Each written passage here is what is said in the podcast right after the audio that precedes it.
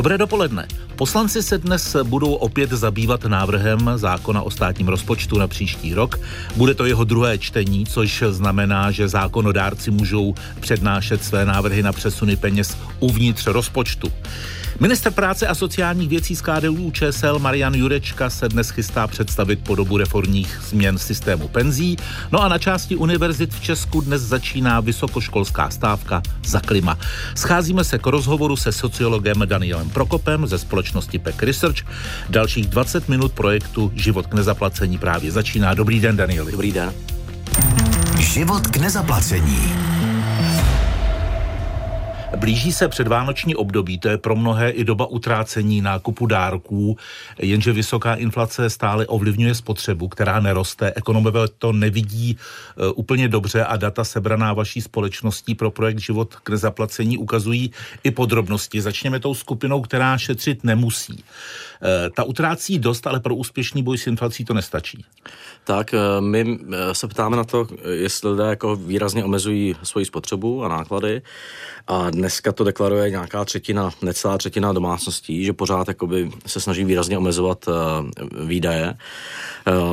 A je to zhruba dvojnásobně časté mezi těmi lidmi z té, dejme tou chudší poloviny, než mezi vysokopříjmovými. Jo. Takže prostě v té chudší polovině domácností se to relativně drží vysoko ta, hmm. uh, ta tendence šetřit. A není to jako žádný div, protože prostě je víc zasáhla ta inflace a oni mnohem častěji zejména ta chudší polovina domácností s dětmi, prostě nemají uh, zbytkové příjmy, že utratí skoro všechno, co mají v té výplatě a musí se snažit to omezit. Takže to je takový jako problém, že já si nemyslím, že to nějak rychle odezní, protože opravdu ta inflace zasáhla víc tu chudší polovinu domácností. Ona musí šetřit kvůli tomu, že jí klesly ty reálné příjmy a musí se teda jako počkat na to, až jí zase vzrostou, jo. A tam uh, myslím, že vláda by mohla dělat víc uh, v, třeba v daňových uh, změnách, aby tohle to zohlednila. Aby právě v té chudší polovině brala co nejmí, aby jí uvolnila tu kupní sílu, když teďka třeba v balíčku zvyšuje daně některé. Jak to třeba zvládají seniori, kteří žijí sami, nemají hmm. na čem ušetřit, novou práci už si nenajdou?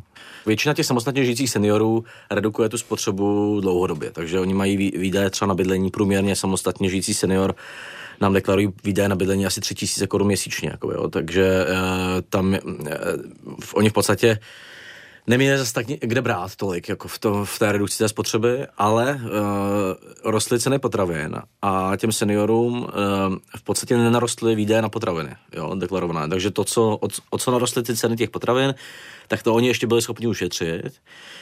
Eh, těm samostatně žijícím seniorům pomohlo to eh, ty změny důchodů, zejména ty od eh, ledna teďka, kdy se zvýšily i ty nízké důchody a přišlo tam to výchovné. Takže tam ten tlak se možná trošku uvolní jako na tu redukci spotřeby, ale mezi rodinama s dětma v té chudší polovině tam prostě klesly příjmy a není tam žádný uh, jako velký nárůst uh, dávek nebo, nebo snížení danění a podobně, které by jim jako ze, ze strany těch transferů státních uvolnilo prostě ty příjmy. Jo. Takže tam já očekávám, že, že šetřit budou e, i další měsíce a že to bude snižovat tu poptávku domácí a omezovat ekonomický růst. Jo. A druhá, druhý problém je, že to jsme se bavili o těch chudších lidech, kteří šetří, protože musí. A potom je ale ještě další skupina, která se bojí budoucnosti, protože pořád si není jistá z hlediska cen energií a podobně. Takže kromě té jakoby horní pětiny domácností, ten nejbohatší, tak ty lidé buď to šetří, protože uh, jim klesly příjmy, anebo trošku se snaží jako počítat s tím, že můžou přijít vyšší ceny energií a podobně. Odkládají si na horší časy? Si.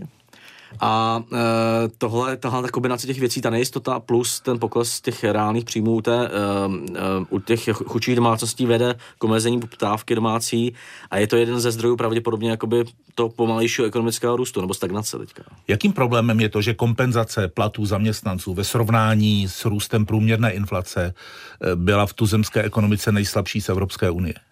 Tak to je, to je ten zdroj toho, těch problémů, o kterých se bavíme ale je třeba si říct, že uh, ty domácnosti se obrovsky liší v tom, kolik byli schopni před tou inflační krizi ušetřit. Jo. Takže tam ta horní pětina uh, v průměru nám deklarovala, že šetří kolem 20 tisíc uh, měsíčně z, hmm. z, z výplaty nebo z výplat a podobně.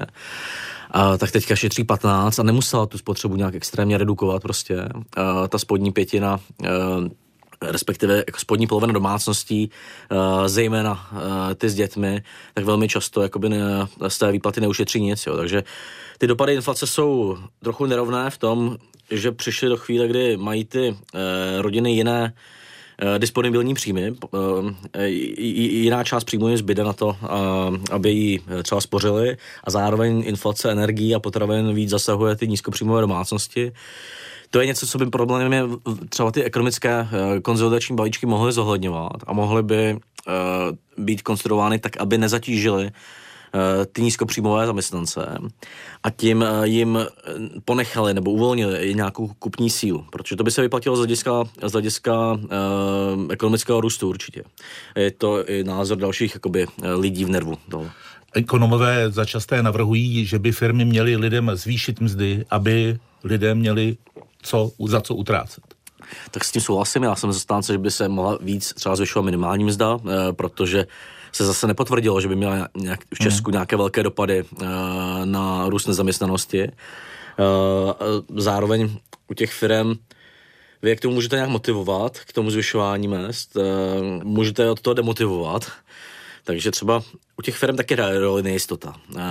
Pravděpodobně třeba nejistota ohledně toho, jak budou daněny dohody, tak uh, ty firmy zohledňují tuhle tu nejistotu v tom, že radši taky tvoří nějaké, jakoby, uh, nějaký polštář prostě, jo? takže já bych se snažil i omezovat tu nejistotu um, na straně těch firm, aby nemuseli tvořit ten polštář a mohli třeba víc zvýšit mzdy v tom lednu. Říká sociolog Daniel Prokop. Život k nezaplacení. Unikátní projekt radiožurnálu do složitých ekonomických časů. Jedna z dnešních aktualit, část vysokoškoláků vstoupila do stávky, kromě jiného chtějí upozornit na neudržitelnost ekonomiky postavené na nekonečném růstu a zahájit společenskou debatu. Čím by do ní přispěl významný sociolog? Jako já nejsem moc zastánce toho nerůstového hnutí, protože mi přijde, že ten hlavní problém je že ten růst třeba v Česku pořád a v řadě dalších zemích je generován jako s extrémními náklady na životní prostředí, ale jsou země, které jako výrazně udělaly ten takzvaný decoupling, to oddělení toho růstu od uh, produkce CO2. Takže musíme se snažit o ten decoupling, ten, uh, o to oddělení toho, toho růstu od produkce CO2. Uh, ten růst nemusí být tak obrovský, a musí být potom jako lépe distribuovaný mezi ty části společnosti. Samozřejmě, když máte prostě dvouprocentní růst, který uh, bere z velké části ten profit z něho horních 5%, tak to není dobře. Jo. Takže myslím si, že se musíme snažit o nějaký udržitelný růst, který nebude daný tak jako extrémně ekologic, uh, energeticky náročnou ekonomikou. My máme jednu z nejvíc energeticky náročných ekonomik v Evropě a musíme se snažit o lepší distribuci toho růstu mezi, aby z toho těžilo prostě uh, ta spodní pětina výrazně. Jo. Takže, takže Myslím si, že ten, eh, jo, jako ten růst samozřejmě prospěl ve světě extrémně redukci chudoby. Byť eh, je to třeba i v Číně, jo, nejenom v těch kapitalistických zemích prostě, jo. A to posuzování toho růstu, jinými slovy, když eh, část vysokoškoláků požaduje, aby se ekonomika posuzovala podle jiného údaje, než je hrubý hmm. domácí produkt, což je podle nich zastaralý ukazatel, který nebere v potaz limity planety, naplňování základních lidských potřeb ani distribuci bohatství ve společnosti. Jsou země, které to udělali. Určitě to nemusí být jediný ukazatel, jo. Souhlasím s tím, že eh, to nebere eh, v potaz tu distribuci, nebere to v potaz kvalitu života, to HDP se dá prostě přetavit do kvality života jinak, takže myslím si, že to je tak jako pro zjednodušení je ten ukazatel bych jako nezahazoval a neměl by to být jediný ukazatel rozhodně, kterým posuzujeme prosperitu společnosti. Jo. A když se kouknete na ukazatele třeba i Evropské unie, které měří prosperitu regionu, tak tam je mnohem víc ukazatelů než HDP. Jo. Takže uh, jako, uh, já bych ho nezahazoval, ale mají pravdu, že to není prostě není to ten cíl, to HDP, jo? Ten, to HDP je prostředek pro zvyšování hmm. kvality života a pokud k tomu nevede, tak... Eh, není to tam modla, ten fetiš. Tak, nebyl by být ta modla prostě, ale Většinou se měří něco nějakými uh, jako zástupnými ukazateli. Jo? Uh, uh, tu subjektivní kvalitu života změříte mnohem hůř, než najdete ty zástupné ukazatele. Takže s tím souhlasím uh, jako na půl. Určitě bychom měli hledat i další jakoby, popisy kvality života a rozvoje společnosti. Posloucháte rozhovor v rámci společného projektu Českého rozhlasu a společnosti PEC Research Život k nezaplacení. Hostem je sociolog Daniel Prokop. Život k nezaplacení. Unikátní projekt radiožurnálu do složitých ekonomických časů. Minister práce a sociálních věcí Marian Jurečka z KDU ČSL se dnes chystá představit podobu reformních změn systému penzí. Návrh té důchodové novely, která má úpravy obsahovat, chce poslat do legislativního procesu. Podle dřívějších plánů by opatření měla začít platit eh, od roku 2025. Připomeňme, že vláda tu svou reformu penzí zveřejnila 11. května. Máte povědomí o tom, co chce Marian Jurečka dnes zejména říct? Chce to jenom nějak schrnout? Tak ono, ty kroky byly oznámené už v tom květnu, jak říkáte. Některé se staly v té první e, části té reformy, to byly hodně ty předčasné důchody a další některé věci. E, teďka tam prostě zbývají ty e, věci, které se týkají pravděpodobně zvyšování věku odchodového do důchodu a některé další řešení toho, aby byly nějak systémově řešena Eh, to, že když člověk vychovává děti, tak vypadne z toho pracovního procesu, má potom i nižší mzdu a měl by za to být jakoby uh, nějak odměněn v tom systému.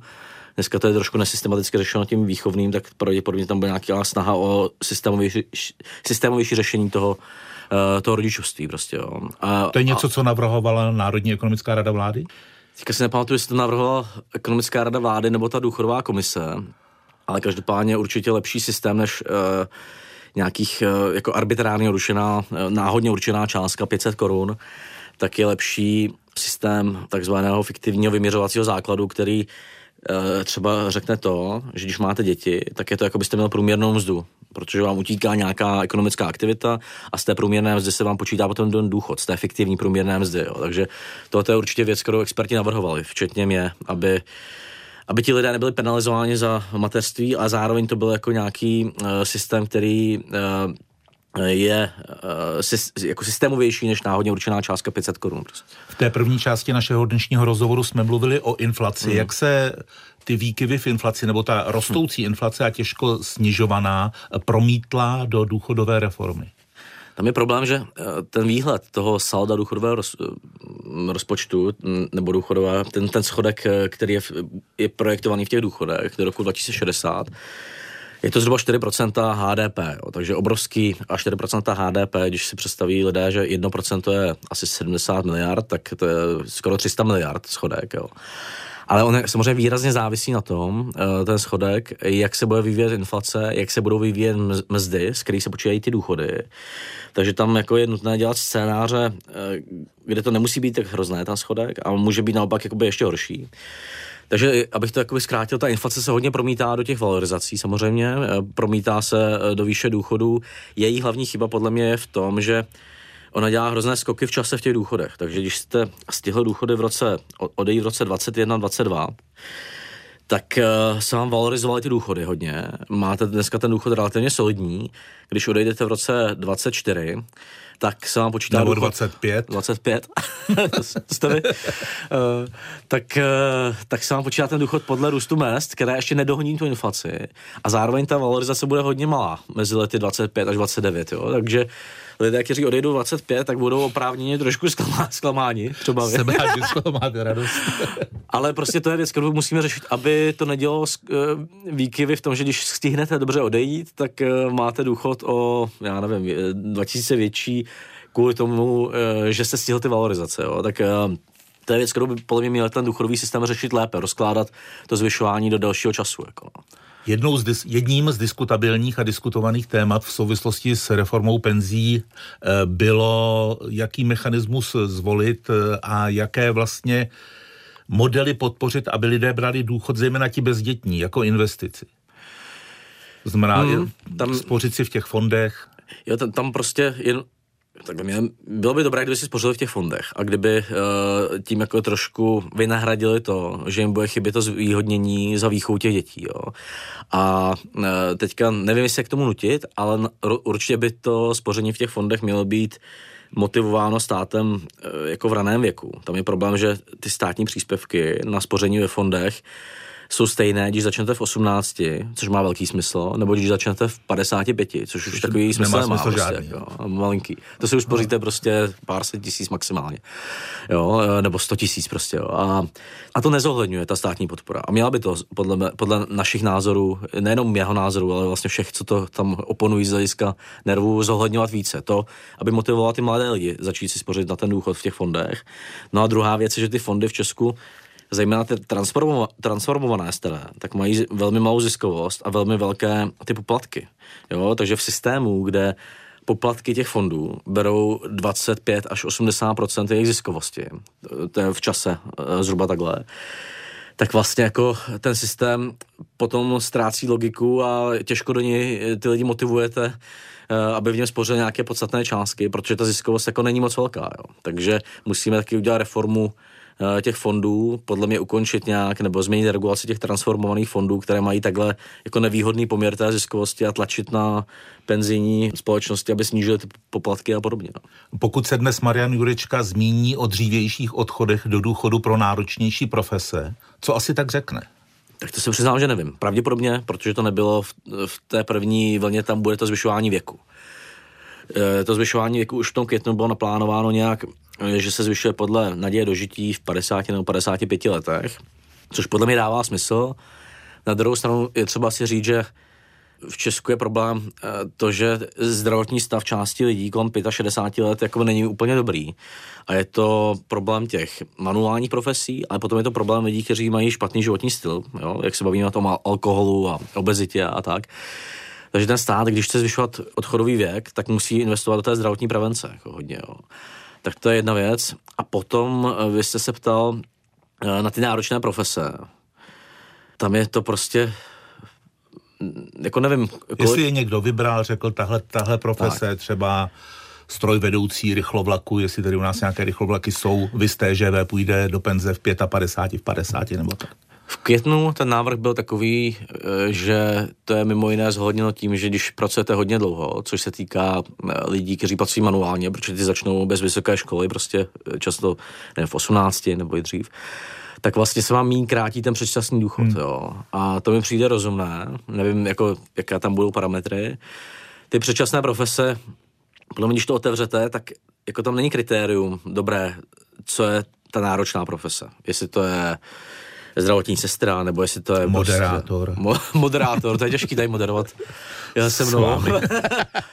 ale ne, tak jako by určitě jsou, ale nevím, jestli neřešit spíš tak, že by třeba ty náročné profese měly povinné příspěvky zaměstnavatele do uh, toho penzijního fondu, a potom měli třeba méně krácený ten předčasný důchod a ten člověk se mohl rozhodnout, když prostě už je unavený, 63, že půjde o dva roky dřív, měl, měl trošku méně krácený ten předčasný důchod a zároveň měl prostředky v tom fondu na tak, takzvaný ten předdůchod, jo, aby je mohl vyčerpat. Podle mě, když tam začnete zavádět, že nějaké profese mají ten odchodový věk dřív, tak vlastně a nemáte kritérium, které by to měly mít, tak to bude potom jenom lobby různých svazů a nakonec jako ti manuálně pracující, kteří žádný ten svaz nemají, tak na tom eh, jako neskončí úplně dobře, jo, prostě. A ještě jedna věc. Ono to zdánlivě vypadá, že tahle část našeho rozhovoru s Danielem Prokopem se týká zejména seniorů. Jak to asi poslouchají mladí lidé, kteří nemají pocit, že by se za ně politici nějak hmm. extra brali.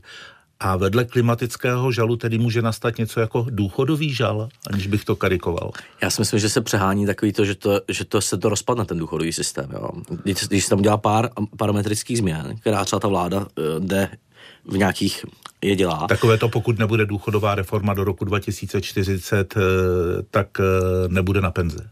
Jo, tak jakoby eh, teďka by tam byl schodek, jak říkám, v jedné chvíli zhruba 250-300 miliard. To závisí na, tom, na té inflaci a vývoji mest. Může být menší třeba, jo.